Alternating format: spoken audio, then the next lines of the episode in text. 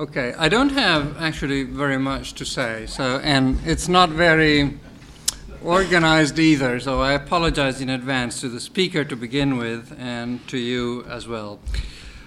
Um, and they're really, uh, my remarks is about the general framework and uh, about definitions as well. Then I have a couple of questions about uh, technical issues. Um, you are quite right in saying that libertarians do not care too much about cooperation, in that uh, either you take um, a consequentialist standpoint and say, I want to do what I believe is efficient and therefore should be done, in which case you don't need libertarians, you need socialists. And that's the end of the story. The other story is I'm not a consequentialist. That is, I believe that everybody has to say and has to decide what efficiency means, so I cannot impose my own will to somebody else. And therefore, I don't care whether people cooperate or not, it's their own business. And if they cooperate, fair enough. If they do not cooperate, there is nothing I can do except for a few things that I'm going to mention. Um, and therefore, I cannot tell them, look, it's good for you, uh, and therefore I'm going to do, it, to do it for you and force you to do it. That's not the way libertarians work. Libertarians say, it must be voluntary. I can persuade you that it's good for you, but if my efforts to persuade you are not good enough, I'm stuck. Um, I'm not sure what that means in terms of cooperation uh, I'm not so sure libertarians are terribly optimistic. Many times cooperation has gone the wrong way, and people have cooperated to do very bad things. So um, I would be more agnostic uh, on this very issue. What I'm not going to be very agnostic is about is about is your definition of public good, which I had some problems in finding out. That is, I always thought that a public good must meet two requirements non rivalry, and non excludability. That's what we usually teach in the classroom. Then you've come out with example of the bridge. Now the bridge is by no means a public good. It can be desirable, especially if you're a bridge builder, but it's not necessarily a public good. Uh, is it excludable? Of course it is. You put, you know, toll booth or whatever, or a policeman at each end of the bridge. You pay, you go through. You don't pay, you, you stay there. So it is perfectly excludable. Is it rival? Well, yes, it depends. Uh, if you try to put 120 people on, you know, on a two feet, two foot wide bridge, it is a rival good. So it can be a desirable good, but by no means is it, it is uh, a public good. Um, while we keep waiting for a definition of a public good, and I find it hard to find one, um, one can discuss, and I believe that is really the target of your, of your presentation, about desirable goods that can be produced. That is, if you are looking at a situation from the outside, and you have to decide whether, well, you have to make a value judgment. Should those people do it, or shouldn't they do it? Uh, this third person, you, you decide that it's good for them to do it, and then you decide how come that they don't do it. Well, there are basically uh, a variety of reasons. One reason is that, A, you're wrong, it's not so good, so they're right in not doing it. The other reason is that they have a coordination problem. This is where the game theory story comes into the picture. Now, I have problems with that uh, in a variety of ways. Um, for instance, uh, I'm not sure uh, about the cost of production of the so called desirable good. If um, you have fixed production costs, uh, which is, I believe, what you mean, then the optimal outcome is that only one contributes to production and the other free rides. Why? Because if they both produce and contribute, then you pay twice the same thing. So if you construct your, build, your, your, your, game theory story, you have to make a distinction on the fact that if both play, then they pay half each. If one plays, one has to bear the full cost. In your examples, they pay the same amount irrespective of what the other one is paying. Therefore, the efficient solution is one chicken's out and the other bears the cost, if you look at it in neoclassical terms. The other thing is, well, uh, you're right, I'm, I'm, totally with you when you criticize, if I got you right, the prisoner dilemma story. And the Austrians are very happy with your criticism, is that the prisoner dilemma says you have a situation whereby you gain if you free ride and the other one behaves properly, basically. And you play once and no regrets. Uh, so, uh, and the maximum outcome you can have is if you behave that way. That is, if you chicken, out, if you if you get out. So what you do, you get out. You both think that the best strategy is getting out, and you get the worst possible solution. Fair enough. Uh, is that realistic? Of course it's not, because you're not going to be uh, cut off tomorrow morning. That is, you're not going to lose your head tomorrow morning. We're not prisoners. Thanks God, we are live in a, we're living in a society with repeated games.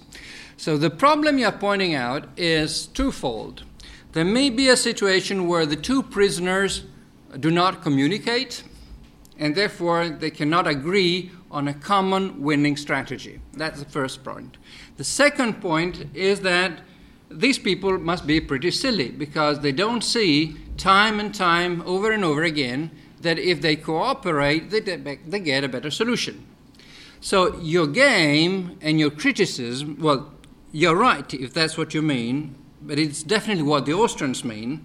The prisoner dilemma can be nice as a teaching tool, but misleading and irrelevant in that uh, in a society, people do communicate and people repeat games. They interact time again.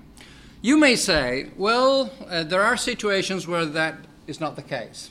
Then you're right. There are situations when that is not the case, but then you don't have a game theory story, you have an institutional story. That is, the real question is how come that those people cannot communicate and how come that those people do not play again? So the Austrian hyphen half institutional solution is you have a transaction cost problem. You don't have a game theory problem. And that is, you have to find out how come that institutions don't develop.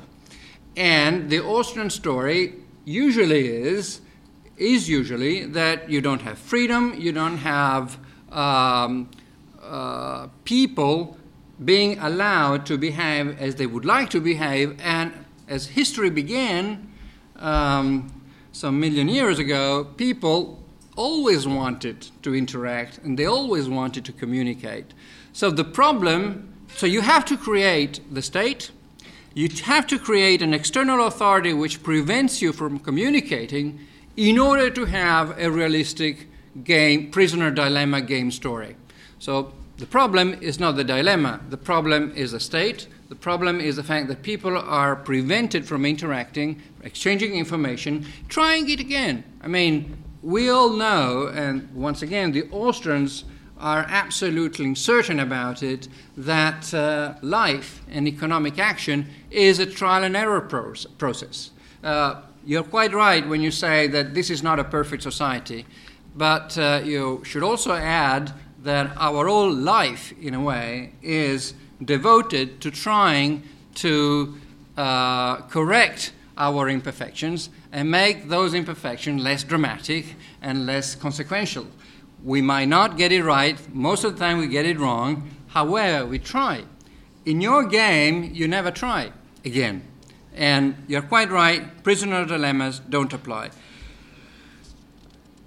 But once again, my criticism is uh, the fact that it is not a game theory story uh, should not make you forget that it is an institutional story. And I haven't seen much of institutional stories in the paper. Uh, your solution is to compare it with chicken games and stag hunt games, uh, assurance game. Well, the chicken game I, I, have, I find it hard to, to, to frame your problem and the problem we're all facing in a chicken game framework.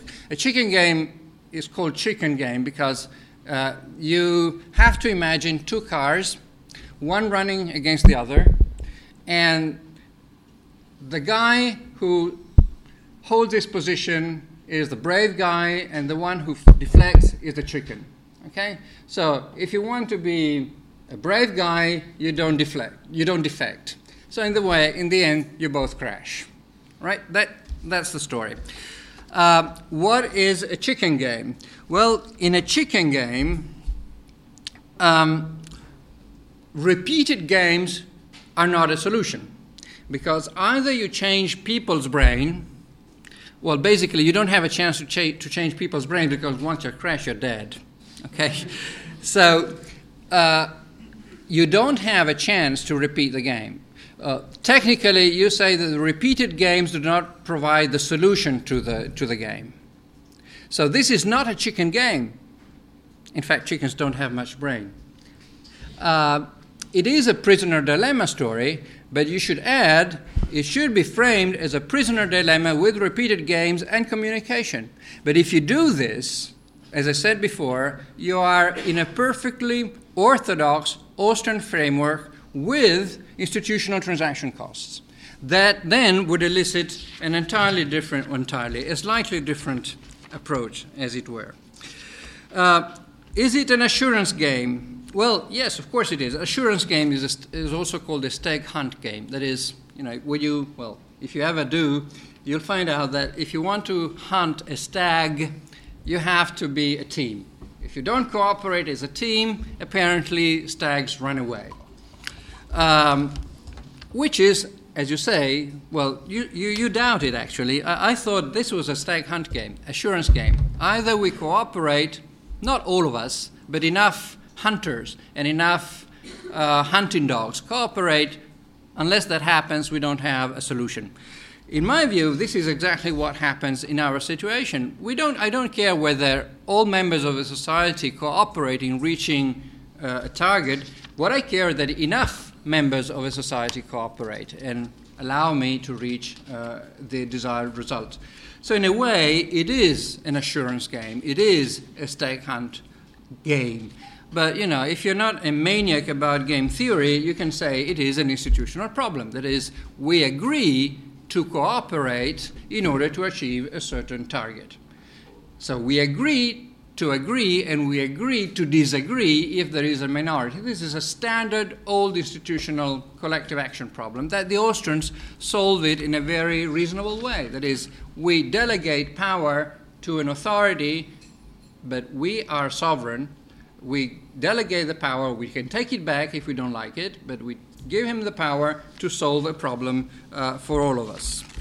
So, uh, to uh, conclude, more or less, um, the Katrina story uh, does not provide a solution to your problem or to my way of looking at the problem. Uh, the Katrina story is not a game theory story. Katrina story is that if you are a victim of an earthquake or a flood or whatever, and I feel, and I'm a charitable person, I help you. I've never studied game theory. I've never studied institutional economics. I don't care what the institutions are. I don't care whether it's going to be a repeated game. I feel sorry for you because you've been hit hard by something that um, Sometimes you've been looking for it because you knew that area was subject to disaster, so you deserved it. But let's suppose that I forget about it. Let's suppose that I suppose that you knew nothing about it. I decide to contribute. Has that something to do with Austrian economics? Yes and no, because the Austrians says, say that we're not moved by money issues only. We are human beings, and we, our actions are also motivated by our personal feelings, emotions, passions, hatred, love, whatever. Um, is it an economic problem the way a neoclassical economist would put it? Not at all. This is why a neoclassical economist, and thanks God you're not one of those, um, would never understand, understand under Katrina, under game theory frameworks, why people would rush and help Katrina victims. Thank you very much.